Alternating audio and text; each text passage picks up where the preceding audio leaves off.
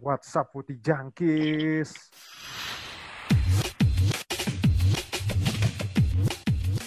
Tahu apa kamu soal bola? Yo, WhatsApp. Asik ya, kalau nggak Ferry nggak asik ya. Kurang ajar. Gue tadi batuk. Yo, batuk mulu lu Fer. Mahal Ferry. Gantian. Yang menyambut gue sekarang Aldi di episode kali ini kali ya. Gantian kita sip-sipan gantian. Gimana nih kabar kalian semua nih? Aman semua. Gimana Fer? Aman Fer? Alhamdulillah baik. Alhamdulillah. Lu Di gimana Di? Sehat alhamdulillah. Huda gimana Huda dengan Jakartanya nih kalian semua? Gimana Hud? Alhamdulillah baik. Lu gimana Jack di Malang? Alhamdulillah. Gua sehat-sehat selalu gua.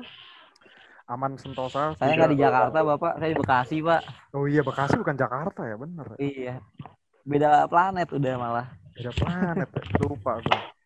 Ya, begitulah Bekasi dengan Aldi di Bekasi. Udah kayak radio aja dengan Aldi di Bekasi, gue anjir. Yaudah, kita ini nih, yang lagi rame nih ya. Podcast ini bakal naik nanti tanggal 4 ya. Sehari jelang bursa transfer sih. Tanggal 5 udah tutup. Tapi ternyata bener, gue baru baca nih. Liga Inggris itu tanggal 5 global tutup. Misalkan MU mau beli siapa sih yang lagi rame mau beli ini ya? Dembele ya. Itu ntar udah nggak bisa gitu loh. Ternyata kalau udah lewat dari tanggal 5. Tapi kalau dia misalkan opsi keduanya mau beli Sar ya. Ismail Sar itu baru tuh. Benar, soalnya dia kompetisi lokal dan di bawah divisinya Liga Inggris, dia masih bisa. Ya, betul. Gue juga baru paham tuh, ternyata kalau antar lokal gitu bisa ya. Tapi kalau misalkan ini bisa antar lokal bisa sampai tahun berapa ya, Jack? Gue lupa aja. 16.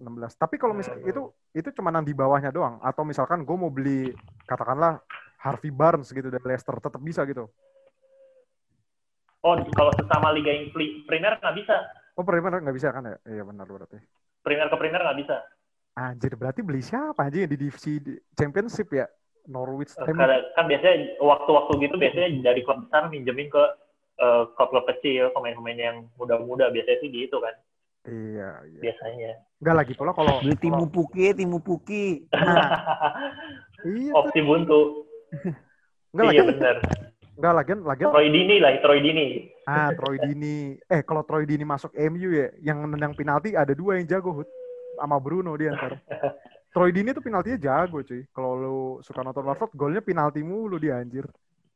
Jago. Tapi ya siapa juga anjir, masalah kayak Liverpool gitu ya. Masa Liverpool mau beli pemain dari siapa kayak dari Norwich gitu, siapa yang mau dibeli juga anjir. Kan mau beli back Jack. Max Aaron itu bagus loh. Di Norwich kasihan dia. Yang itu yang jadi potensial masih bagus. Yang jadi rebutan banyak klub ya Max Aaron sih itu kan katanya. Max Aaron, Tom Caldwell sama apa sih? Yang winger orang Spanyolnya itu gue lupa. Oh, ini gue tahu tuh. Yang Argentina ya? Argentina apa Spanyol sih yang Buena itulah gue lupa namanya. Buendia. Siapa tahu lah Buendia itu. Buendia. Nah, itu. Ya udahlah kita skip aja lah masalah transfer. Ntar kita lihat aja ya gimana keseruannya. Biasanya tuh kalau udah detik-detik transfer nanti tungguin aja. Tantangin Twitter kalian aja, itu biasanya ada kejadian-kejadian seru juga kadang. Iya, kayak fax-nya tiba-tiba macet gitu kan. Fax-nya macet kan kayak De Gea mau ke Madrid kan gak jadi, kan bisa kayak gitu. Fax-nya macet. Ya udahlah kita nggak mau bahas transfer, lagi bosen nih bahas transfer. Nanti kita lihat recap-nya seperti apa tanggal 5 nanti. Yang pasti, yang seru ini kemarin ada drawing liga terseru seantero dunia. Kalau kata Sir Alex Ferguson, enggak deh, itu ntar aja. Maksudnya, liga ini tuh seru cuy. Drawing Europa League cuy.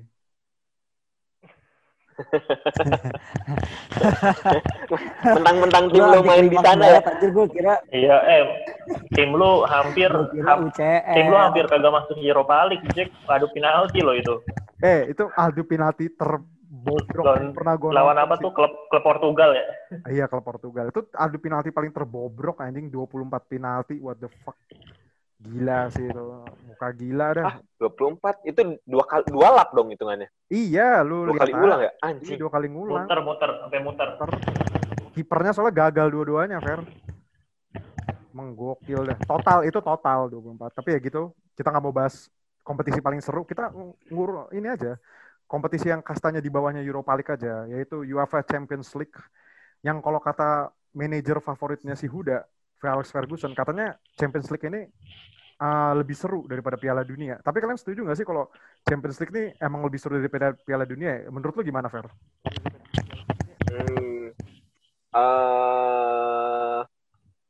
Nggak terlalu sih. Kalau gue hitungannya kalau ngomongin greget-gregetan, yang mending gregetan Piala Dunia. Cuman mungkin karena dia lebih panjang aja, Jack. 1 tahun kan, 1 musim full. Jadi kita lebih sering nonton Liga Champions dibanding nonton Piala Dunia gitu. Terus kalau Piala Dunia kan nunggunya 4 tahun sekali, ya nggak sih? Nah, itu. Tapi kan kalau dari price tuh ya, setahu gue yang gue baca masih gedean Piala Dunia kok. Apa hadiahnya tuh lebih besar Piala Dunia kan ketimbang Liga Champions. Gitu. Iya deh. Gue nggak tahu deh kalau itu. Menurut gue kalau masalah duit, hadiah duit itu paling nomor sekian deh, kalau ngomongin Piala Dunia. Iya sih ya, benar juga sih ya. Ya gitu deh. Tapi ya sudah sih. Tapi gue pribadi jujur emang lu bakal ngerasain juga duitnya. Iya sih, gue ya nggak mungkin lah gue ngerasain duitnya, coy. Ngapain juga gue ngerasain duitnya. Gue mau sih, bayangin deh. Justru sebenarnya statementnya Ferry tadi, ya sih, kalau statement Ferry tadi lu bilang setiap tahun ada UEFA Champions League, justru itu yang bikin Piala Dunia lebih seru lah harusnya. 4 tahun sekali lu tungguin kan. Tapi mungkin ini ya, pertimbangannya kalau Champions League tuh kayak banyak drama sih, bener kayak Ferry. Terus pertandingannya lebih panjang kan, ada leg 2-nya juga gitu loh. Terus kadang ada drama-drama kayak apa tuh namanya, kayak yang sekarang ada VAR kan, kayak lebih drama aja gitu loh, kalau menurut gue gitu sih. Tapi pribadi ya gue enjoy dua-duanya sih gitu. Ngomong-ngomong masalah duit aja, sekarang harganya lagi. Sekarang tuh hadiahnya naik ya. Lu main di fase grup aja, itu dapat 18 juta euro cuy, gokil deh. Jadi tim-tim kecil sih yang paling bersyukur nih dengan hadiah seperti ini. Lu menang sekali itu dapat 3 juta. Seri aja tuh masih dapat loh. Seri itu masih dapat 1 juta atau 2 juta gue lupa.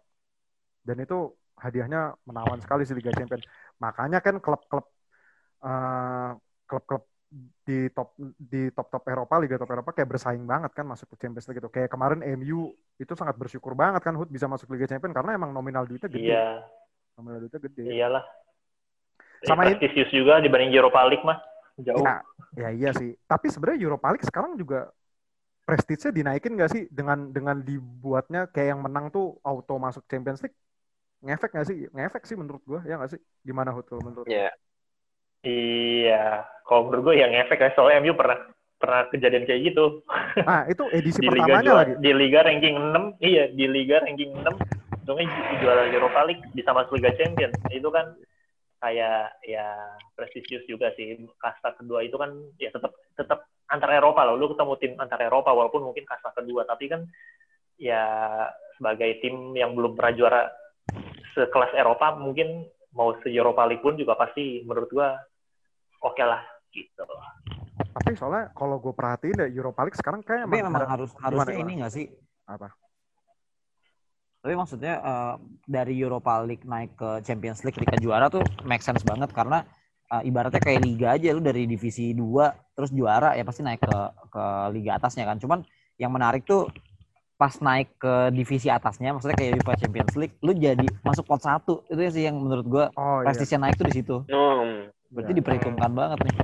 Dihargai lah, dihargai. Ya, itu kan kalau correct me if I'm wrong ya, kalau nggak salah kan emang sistemnya diubah yang pas perdana, pas MU juara itu sih menurut gue. Kan sebelum-sebelumnya enggak kan? Bukan, Sevilla, final Sevilla sama Liverpool yang pertama kali dibuat kayak gitu, Jack. Oh itu ya, yang Sevilla Liverpool ya? 2015 berarti ya? 2015. Karena kan Liverpool waktu itu memperjuangkan pot itu gitu. Oh, itu yang pertama. Ya, tapi boleh sih ya. Maksudnya kalau gue perhatiin nonton kayak UEFA Cup, lu nonton zaman dulu kan sebelum Europa League kayak UEFA Cup gitu kayak biasa aja nggak sih? Kayak ya lu kompetisi kasta kedua aja kayak nggak ada gregetnya gitu. Gue juga males sih kadang nonton UEFA. Tapi begitu kayak ada prestige-nya kayak gitu ya lumayan sih sebenarnya untuk ditonton gitu loh. Gitu. Tapi sekarang kita nggak mau bahas lebih dalam ya karena cuman jagoan gue doang yang ada di Europa League, mau ngapain juga. Ada Arsenal, paling kan ada Arsenal juga tuh, Napoli, Roma. Terus gue mau bahas fase grup nih. Fase grup Liga Champions tuh kemarin udah di drawing coy. Di Jenewa, gila. Dan penghargaan pemain terbaiknya tuh rata-rata Bayern Munchen semua sih. Emang fair ya, to be honest ya. Emang harusnya Bayern Munchen sih yang dapet ya. Ya gak sih? Tapi Lewandowski, Neuer ya? Iya, Neuer. Sama Kimmich ya kalau gak salah yang itu. Terbaik-terbaiknya. Tapi ini banyak haters fair. Katanya kan gelandang terbaiknya Kevin De Bruyne ya. Harusnya katanya Thiago Alcantara katanya. Atau Thomas Muller gitu. Katanya gitu. Tapi menurut gue kalau gelandang terbaik tahun kemarin sih kalau itu Kevin De Bruyne kayaknya nggak ada yang berani debat sih itu kan ya. Iya sih. Emang paling bagus sih. Kalau gue sih juga De Bruyne sih. Gue juga bingung kenapa harus diperdebatkan. De Bruyne tuh one of the best sih kalau menurut gue. Terus ya kita langsung ke mungkin kepencapaiannya sih secara tim gitu. Pencapaiannya kagak dapat kan juga City nggak tembus even sampai final kan. Kagak dapat apa-apa. Tapi dia, masalahnya pencapaian tim De Bruyne nggak dapat apa-apa. Tapi masalahnya De Bruyne itu kan kayak apa sih? Itu yang didebatin. Kayak over perform gitu loh musim kemarin dibanding sama musim sebelumnya ya gitu ya. Makanya banyak yang bilang oh ya nggak jadi masalah gitu kalau De Bruyne itu. Tapi ya menurutku sih fair aja sih kalau De Bruyne. Memang kalau yang jadi pertanyaan kan kalau katakanlah tiba-tiba jadi Bruno Fernandes, nah itu wajib dipertanyakan gitu kan. Cuman kalau masih De Bruyne sih masih nggak apa-apa. Bruno Fernandes aja kagak main Liga Champions. Lu kalau menang ya gue bunuh itu dia. Europa League dia masuk deh. Bruno kalah. Itu termasuk yang terbaik deh. Kalah tapi sama Lukaku kan pemain terbaik. Iya tapi benar. Iya tapi masuk bursa juga dia. Iya. Soalnya kan dia juga main di dua tim yang berbeda tapi sama-sama main di Europa League. Tapi padahal si Bruno pas di Europa League mainnya kan cuma berapa kali tuh berarti sama MU nggak banyak juga kan. Tapi dia di Sportingnya dia main juga Pak waktu di grup. Oh Sporting tuh ikut Europa League musim kemarin deh. Oh nggak gue. Nah ya udah deh kita langsung ke fase grup Liga Champions aja kali ya. Kita mau langsung ke grup A nih coba nih. Grup A nih isinya nih ya ada Bayern juara bertahan ya, Atletico Madrid sama terus ada Salzburg sama Lokomotiv Moskow nih. Ya ini mah udah pasti Bayern Atletico nggak sih kalau menurut kalian gimana?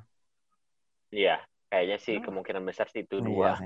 Kayak bisa jadi itu pot 1, 2, 3, 4 itu ya urutan terakhir bakal kayak gitu mungkin. Iya. Kemungkinan besarnya kayak gitu sih itu. Benar-benar setuju sih. Itu ini perlu dibahas nggak nih? Gue males juga sih bahas ya.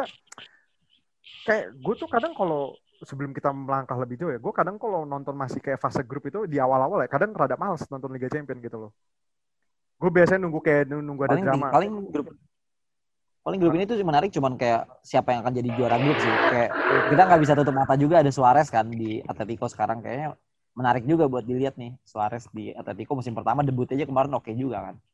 Iya, tapi abis debut match satunya kagak ngegolin anjir. Langsung handul ya. Terus langsung, wah nih aja. Baru 2 aja. Iya baru 2 kali main sih. Tapi udahlah skip aja lah grup A. Orang seru. Gue mau ini aja nih langsung loncat ke grup B nih yang seru sih. Ini ada timnya Aldi soalnya di sini. Itu ada Real Madrid, mantap. Real Madrid, Shakhtar Donetsk, Inter Milan, sama Borussia Mönchengladbach. Lu gimana dulu optimis bisa lolos nggak dari grup ini? Ini kalau Inter nggak lolos juga menurut gue keterlaluan sih. Bener, menurut gue keterlaluan. Terlebih Madridnya sebenarnya udah nggak sepowerful era-eranya Ronaldo, Bale gitu kan? Iya betul. Harusnya sih sebenarnya tantangan terberatnya emang Madrid. Cuman gue ngelihat Gladbach ini juga ancaman sih. Kalau Shakhtar tuh gue ngeliat musim kemarin yang Inter sempat ketemu 5-0, mainnya tuh emang jelek banget, Jack. Gue gak tau deh musim ini improvementnya kayak gimana. Tapi kalau gue liat Shakhtar ini bisa jadi jurkun malah Gladbach yang gue agak worry. Karena musim kemarin ngeri juga tuh dia di Bundesliga kan, duetnya yang siapa tuh? Markus Thuram cuy. Lupa gue namanya. Anaknya Lilian Thuram. Anaknya Thuram. Iya anaknya Thuram. Gokil sih. Juga ngeri cuy. Gimana Fer lu ada? Gue optimis. Ada ini Fer, komentar tentang grup B Fer. Apa? Paling nggak inilah nggak perlu banyak dibicarakan lah menurut gue. Paling ya Inter Madrid sih. Ada yang seru-serunya. Janganlah. Udah. Menurut gue ini soalnya kalau kita ngomongin di grup itu paling yang seru itu grupnya MU, grupnya siapa lagi sih? Ya jangan dong, itu ntar belakangan. Ini kita bahas satu-satu dulu. Tapi kalau menurut gue setuju apa kata Aldi sih. Maksudnya Inter tuh udah 2 musim ya dia gagal lolos grup ya. Gara-gara ketemunya yang neraka sih jatuhnya sih ya. Ketemunya Barcelona terus kan. Jatuhnya Barcelona. Tapi sebenarnya musim kemarin tuh harusnya bisa lolos.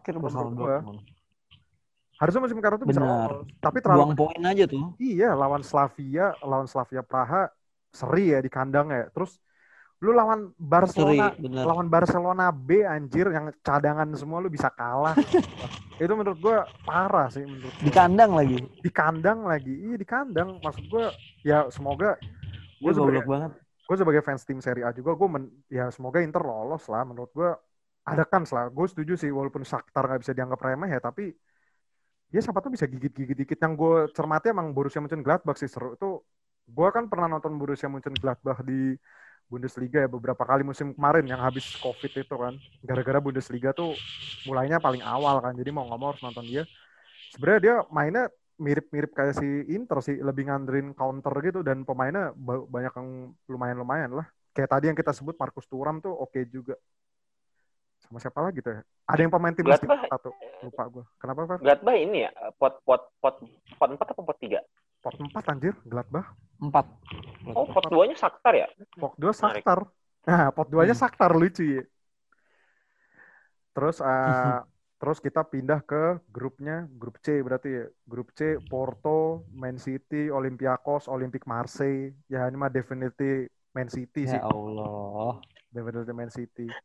Ini grupnya kayaknya udah langsung Man City. Lihat grupnya Man City udahlah itu mah City aja. Kenteng terus anjing dari tahun-tahun. Itu justru yang bikin seru Porto, Olympiakos, Marseille itu mereka bertiga harus memperebutkan posisi kedua. Tapi kalau menurut kalian yang bakal nemenin City siapa menurut kalian? Porto. Menurut gue Porto. Gue Marseille. Kayaknya Marseille sih. Nah, sama-sama. Menurut gue Marseille. Marseille tuh Rudi Garcia kan? Sekarang pelatihnya ya? Bekas Roma tuh kan? Iya, Rudi Garcia. Iya. Si Payet masih main di bawah kan? Payet. Kenapa? Payet masih main kan? Payet ini ya. Lyon siapa sih? Lyon kagak masuk anjir. Lyon enggak masuk. Lyon pelatihnya siapa? Bukannya pelatihnya Lyon Rudi Garcia? Bukan Rudi Garcia. Bukan cuy, Rudi Garcia bukannya Marseille sekali kan? Marseille ya. Lyon siapa ya? Lyon. Singkat gue Lyon anjir kemarin pas semifinal. Maksudnya? Iya Lyon cuy. Nih gue sambil nge-google nih. Makanya. Gue sambil nge-google. Marseille itu pelatih siapa sih? Nih Marseille coach. Marseille itu gak tahu sekarang siapa Marseille. Lu tau gak Marseille itu siapa? Andres Villas-Boas anjir. Siapa? Serius? Villas-Boas itu kemarin masih di Zenit ya? Nah. Kok gue gak tahu sih? Udah lama anjir Zenit udah lama itu. Iya. Gue juga baru ngeh nih, gue kira masih Rudi Garcia, ternyata Andres Villas-Boas cuy. Bener juga sih Aldi. Bener. Oh iya, nonton itu. Iya. Ini gue sambil buka Google nih, sambil buka Marseille tuh. Anjir, Rudi Garcia. Iya masih ada Dimitri Payet, tapi ya boleh juga lah kalau Marseille. Nah ini nih, ini grup menurut gue nih grup seru nih. Grup timnya Ferry nih, grup sejuta umat Liverpool, Ajax Amsterdam, terus ada Atalanta Bergamo sama Michelin. Michelin kira-kira bisa lolos gak nih? Enggak. Menurut gue itu masuk Eropa Liga aja udah alhamdulillah loh. Aneh pertanyaan lu. Ini berat sih. Michelin tuh lolos pertama kali loh Liga Champions nih kan. Ini musim debutnya cuy. Enggak ada yang tahu. Bentar dulu. Oh ini Denmark ya? Denmark. Bentar dulu. Lu masih ingat kejadian Slavia Praha musim kemarin gak sih? Yang pas lagi drawing yang Peter Cech. Terus delegasinya Slavia Praha tuh ketawa-tawa. Lu masih ingat gak sih? Iya, gue tahu. Iya, ingat. Yang grupnya neraka semua. Iya, buktinya dia bisa seri lawan Dortmund sama Inter. Cuy. Itu udah prestasi, anjir. Siapa tahu Michelin bisa. Kan iya. Ya. Tapi lu gimana, Fer? Lu menganggap, gue mau nanya ke Ferry dulu nih sebagai fans Liverpool. Lu menganggap Liverpool akankah sejalannya mulus atau bakal dapat batu terjal dari Atalanta sama Ajax? Karena menurut gue ini seru banget sih menurut gue. Atalanta Ajax nih satu grup. Iya. Menurut gue Liverpool bakal kayaknya sih kemungkinan besar Liverpool bakal overpower sih buat setiap pertandingan. Cuman yang jadi seru itu gue nggak tahu yang si Midtjylland ini mainnya kayak gimana. Tapi seenggaknya Liverpool, Ajax sama Atalanta itu mainnya attacking semua coy. Pasti. Jadi menurut gue walaupun katakanlah Liverpool bakal benar-benar mendominasi, menurut gue ini bakal seru setiap pertandingannya. Soalnya ya nggak ada yang kelihatan kemungkinan besar dari segi permainan, nggak akan ada yang benar-benar bertahan full gitu. Benar. Apalagi kemarin Atalanta habis menang lawan Lazio lagi kan cuy, di kandangnya Lazio malah 4-2 apa berapa tuh? 4-2 kan. Gimana lu ada tanggapan? 4-1 ya? Atalanta. Oh, ini sebenarnya duel seru nih, Fer. Soalnya kemarin tuh banyak banget di media sosial. Ini kayak pertarungan antara dua wingback yang ibaratnya nih anak Sophor lawan anak kayak yang di atasnya gitu ya. Yang di atasnya tuh Trent Alexander-Arnold sama si siapa namanya? Robertson deh. Nah, anak kayak newbie-nya Sophor-nya itu si ini cuy, si siapa? Robin Hosen sama si Hans Hattebur. Soalnya Hosen sama Hattebur nih, kalau menurut gue, lu liat kemarin lawan Lazio nggak? Anjing itu mainnya klop banget sih. Si Hosen ngumpan ke kiri, yang ngegolin si Hattebur. Hattebur ngasih crossing juga baliknya, Hosen ngegolin. Itu menurut gue gokil sih. Dan menurut gue bakal seru gitu. Kalau menurut lu gimana, Hud? Grup ini, Hud? Apakah ada keyakinan Liverpool bisa gagal? Kan nggak tahu juga gimana. Menurut gue kayak Liverpool masih di atas angin sih untuk di grup ini ya. Dan yang paling seru emang Ajax sama Atalantanya sih. Menurut gue, yang tadi udah sempet lu bilang, gue emang sempet ngelihat Atalanta di musim lalu di akhir-akhir sama awal musim ini, gue ngelihat highlightnya kalau dia main di Serie A kan emang masih oke banget sih. Bahkan ya si Paco Gomez itu mantap loh, itu badan kecil gitu juga.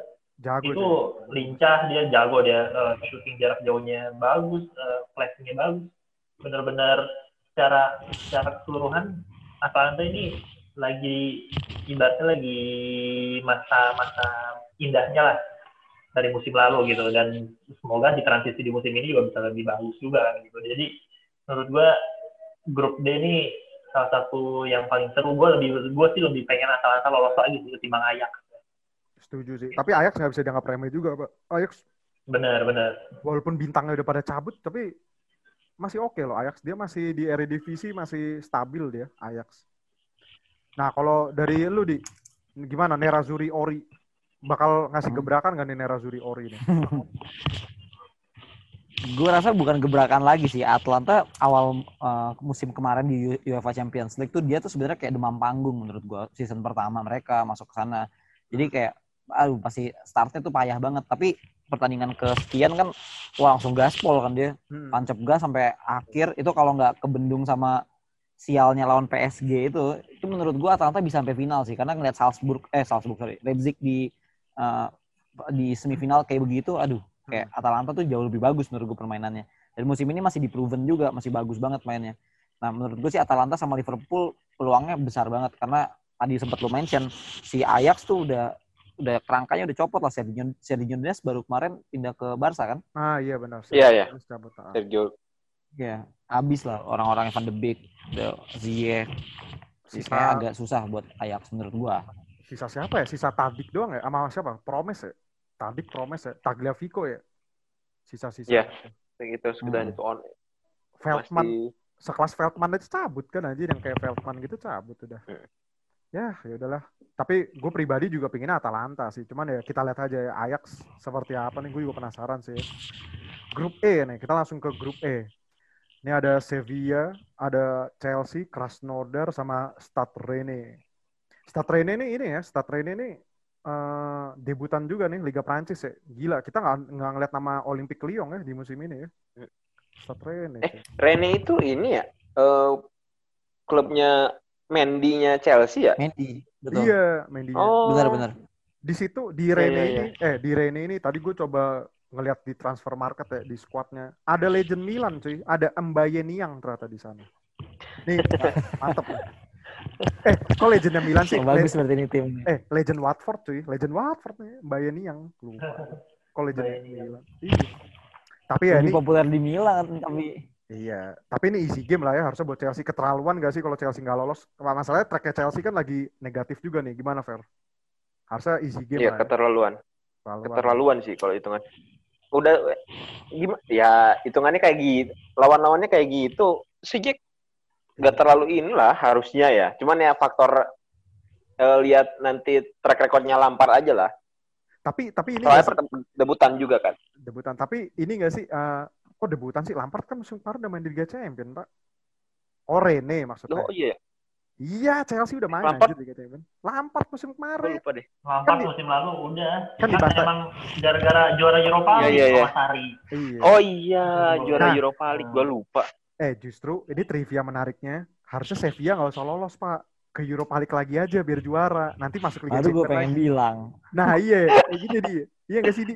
Jangan-jangan dia emang ngincer peringkat 3 pas udah mau lolos tuh aku kalah-kalahin deh gitu. Dia 2 kali menang, 2 kali kalah.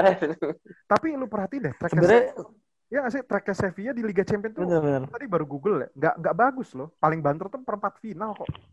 Paling banter, bener-bener paling banter. Terus sengaja kali itu Jack. Ini sebenarnya dia kesel.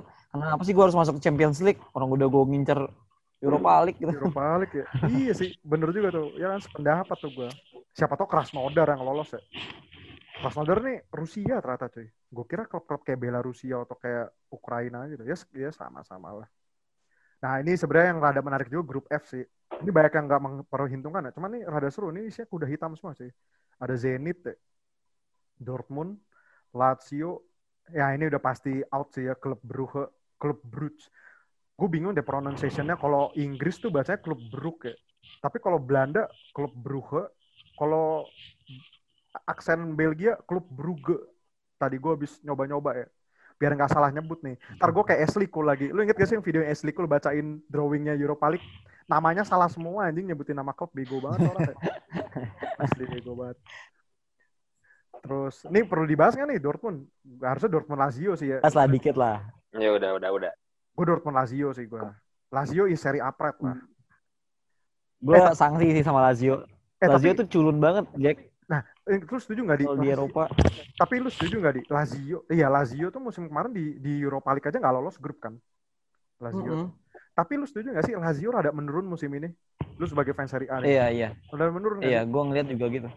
Karena nggak ada improvement, Jack. Gue ngeliat pembeliannya juga nggak improve gitu. Dia masih ngandelin pemain-pemain lama aja udah. Bener. Gue ngeliat Lazio tuh kayak kedalaman skotnya kurang anjir. Lu nggak bisa ngarepin striker kalau nggak ada Immobile. Lu ngarepin Saicedo anjir itu lu nggak bisa banget cuy. Ngarepin striker kayak gitu, sumpah. Saicedo. Gimana? Lu ada tambahan, Nut? Apa lu mendukung Zenit untuk lolos? Zenit tuh siapa sih pemainnya? Emang kemarin gue sempet mention ya ke kalian ya. Ini kayak grup F ini mantep juga nih. Kuda hitam semua nih. Ya menurut gue Dortmund sama Lazio sih kayak masih bisa lolos sih. Cuman gue sih berharap ya Dortmund bisa melangkah lebih jauh lah di Liga Champions musim ini lah. Kalau dengan lihat grupnya kayak gini, setidaknya udah pasti ke 16 besar harusnya bisa lah lolos tempat final, semifinal. Gue sebenarnya merindukan Dortmund waktu zamannya dipegang klub yang masih ada Götze, Reus dan lain-lain sih. Itu benar-benar kuda hitam yang benar-benar hampir semua orang mendukung dia waktu itu kan. Dia juga sempat comeback lawan Madrid kan waktu itu, ya nggak sih? Yang 4 juga. Yang 4. Ya kan itu gue sekarang kayaknya kan itu tuh ada lagi nih Dortmund dengan squad yang pemainnya masih muda, pada matang-matang juga kan si Haaland, Sancho kalau misalnya nggak jadi pindah, siapa Reus masih ada, si Reina yang masih muda itu juga kayak mantap tuh. Jadi gue sih berharap si Dortmund ini bisa lah lebih jauh lah musim ini. Kuda hitam yang cukup ditakuti lah.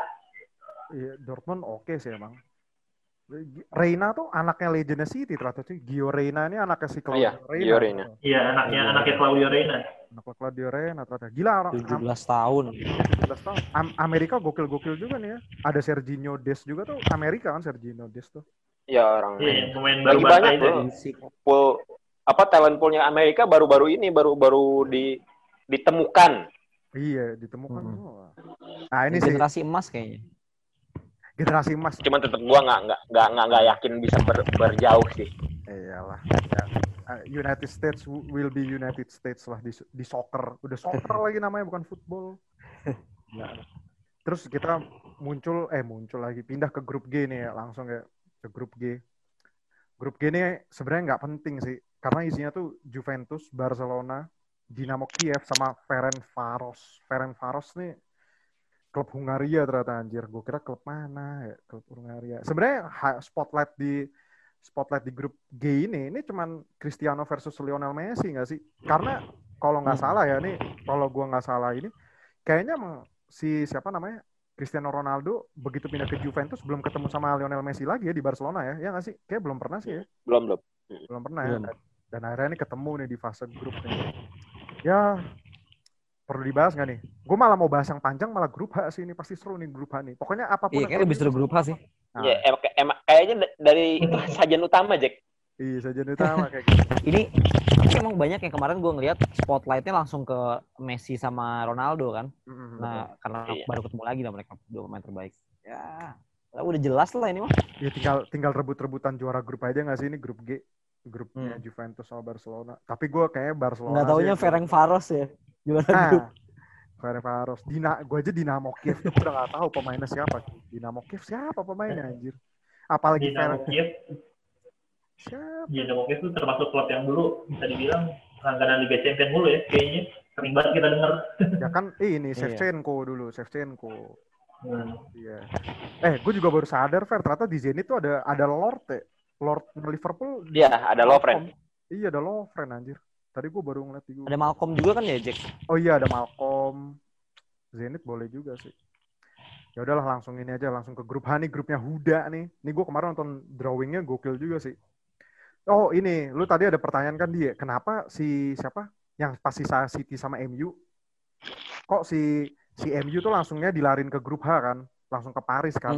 Itu banyak yang bertanya-tanya juga. Gue juga nyari info kenapa seperti itu. Ternyata itu berbenturan dengan jadwal cuy. Jadi dari grup A sampai D terus E sampai H itu ada namanya red ball sama green sama blue ball ya istilahnya. Kalau misalkan Inggris kan itu yang rada kisruh ya, itu Liverpool sama Manchester United kan. Itu sebisa mungkin mereka itu jangan sampai main bareng ternyata di grupnya. Jadi kalau bisa misalkan Liverpool tuh antara grup A sampai D, biarin Manchester United itu dari E sampai H. Itu ada kok, ada rules ya, gue juga baru ngerti ternyata. Makanya gue juga kemarin banyak yang kaget kan, kayak ini kok MU tuh sebenarnya bisa masuk grupnya ini cuy, semalam bisa masuk grupnya City. Iya, sebelum masuk grupnya City, cuman dia otomatis ini kan, otomatis masuk grup H. Soalnya ternyata di grup D-nya itu udah ada Liverpool kan, udah masuk duluan. Itu ternyata pertimbangannya cuy. Gue juga sorry, koreksi gue. Tahu gue pun gak sama gue yang beli ngikutin Liga Champions MU tuh pasti kalau grup H paling sering memang beberapa musim terakhir ketika dia masuk. Kalau grup paling awal, grup paling terakhir gitu yang dimana pasti sama klub sama Liga Inggrisnya tuh pasti beda lah jauh gitu grupnya. Karena emang ya itu ada semacam rules kayak gitu juga sih. Gue baru paham juga nih setelah kasih tahu deh kayak gitu. Iya, itu gue juga baru baca rulesnya. Kemarin gue baru baca, kenapa ya? Gue juga mikir kan, kok langsung dilarin ke grup H, langsung ke Paris Saint-Germain lagi, anjir, ditaruhnya kan. Terus kalau Inter sama Lazio kemarin tuh karena Juve berarti? Iya, kalau itu murni Juve sih, karena kan nggak bisa satu negara kalau itu. Kalau itu murni. Tapi ya sama juga, Di. Nggak, kan maksudnya terakhir kan ada Inter sama Lazio tuh, terakhir. Nah, terus Inter langsung dilarin ke grup B. Lazio langsung dipindahin ke grup terakhir kan, yang F tuh kalau nggak salah, grup apa gitu. Berarti itu kasusnya karena Juve ada di grup G kan? Sama ya, juga kayak gitu. Sama aja. Sebenarnya kan pokoknya rules-nya nggak boleh satu negara sama itu sih. Yang gue baca nggak boleh berbentrokan gitu. Kan ada rules-nya juga kan. Kalau klub Rusia sama klub Ukraina itu nggak boleh satu grup juga cuy. Lu baca deh rules-nya. Gila ya. Itu murni faktor politik sama keamanan sih katanya. Gitu ya? Itu. Ada itu. Makanya kan gue lupa deh, Krasnodar atau apa ya, apa Dinamo Kiev atau Shakhtar, pokoknya klub-klub yang Eropa Timur gitu, mereka tuh kayak langsung dilarin-larin ini ternyata itu. Ada juga ternyata faktor itu. Faktor keamanan katanya kan. Gitu. Ya udah kita langsung ke grup H nih ya. Paris Saint-Germain, Manchester United sama Red Bull Leipzig fix. Gimana, Hud? Lolos nggak nih, Hud? Manchester United, Hud. Lu nanya lolosnya siapa nih? Kalau Leipzig atau ini? Atau PSG? Basak sehir lah. Basak sehir. Malah tapi jujur ya, gue ngeliat kemarin, iya ada Istanbul Basak sehir ya. Tapi apa ada yang menarik ya? Kemarin tuh banyak fans MU kayak, ya udahlah Europa League lagi aja. Lu sedesperate itu emang, Hud, masuk grup H. Lu sebagai fans gimana, Hud? Lah, kalau menurut gue masih punya kans banget lah menurut gue. Gue harus ngakuin PSG dia finalis musim lalu di Leipzig sampai semifinalis gitu. Tapi menurut gue kans MU tuh di setiap Liga Champion itu hampir pasti jadi jagoan terus gitu. Kalau mungkin bursa saham tuh pasti selalu ada lah MU walaupun tahun ini nggak ada. Tahun ini nggak ada. Iya, tahun ini nggak ada. Tapi tahun-tahun sebelumnya selalu ada kan. Walaupun waktu itu pemainnya juga jelek-jelek gitu mainnya. Yang apalagi waktu yang pas zaman Luis Van Gaal itu main Liga Champions pemainnya kayak begitu. Itu sih udah, gue pribadi itu udah pesimis ya. Kalau menurut gue di sekarang itu gue masih punya kepercayaan sih sama MU atau apa. Ya kita pernah bahas di episode yang sebelumnya tentang MU juga. Tapi kalau gue ngeliat sini juga menurut gue Oleh masih ada kans untuk bisa main lebih oke sih dari MU. Nah itu di sampai perempat final aja minimal mungkin ya menurut gue.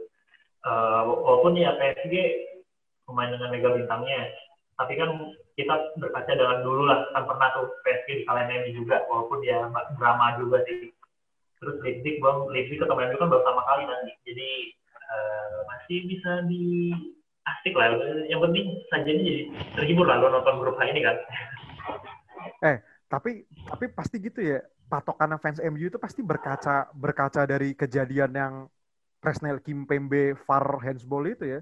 Kalau menurut gue itu different. Atau enggak ini Di Maria yang sambil minum bir. Ah, maksudnya itu. Tapi kalau menurut gue itu different case cuy. Itu PSG-nya menurut gue nggak sekomplit yang sekarang cuy. Kipernya aja sekomplit yang musim lalu pun juga. Iya. Komplit musim lalu tuh udah mulai komplit loh. Mbappe udah makin gila. Kalau musim kemarin oke lah. Maksudnya kalau dibandingin sama PSG yang kena comeback sama MU, menurut gue itu masih adaptasi kan tuh. Tuchel masih kayak musim pertama atau keduanya kan masih adaptasi lah. Terus lu kipernya Gianluigi Buffon anjir.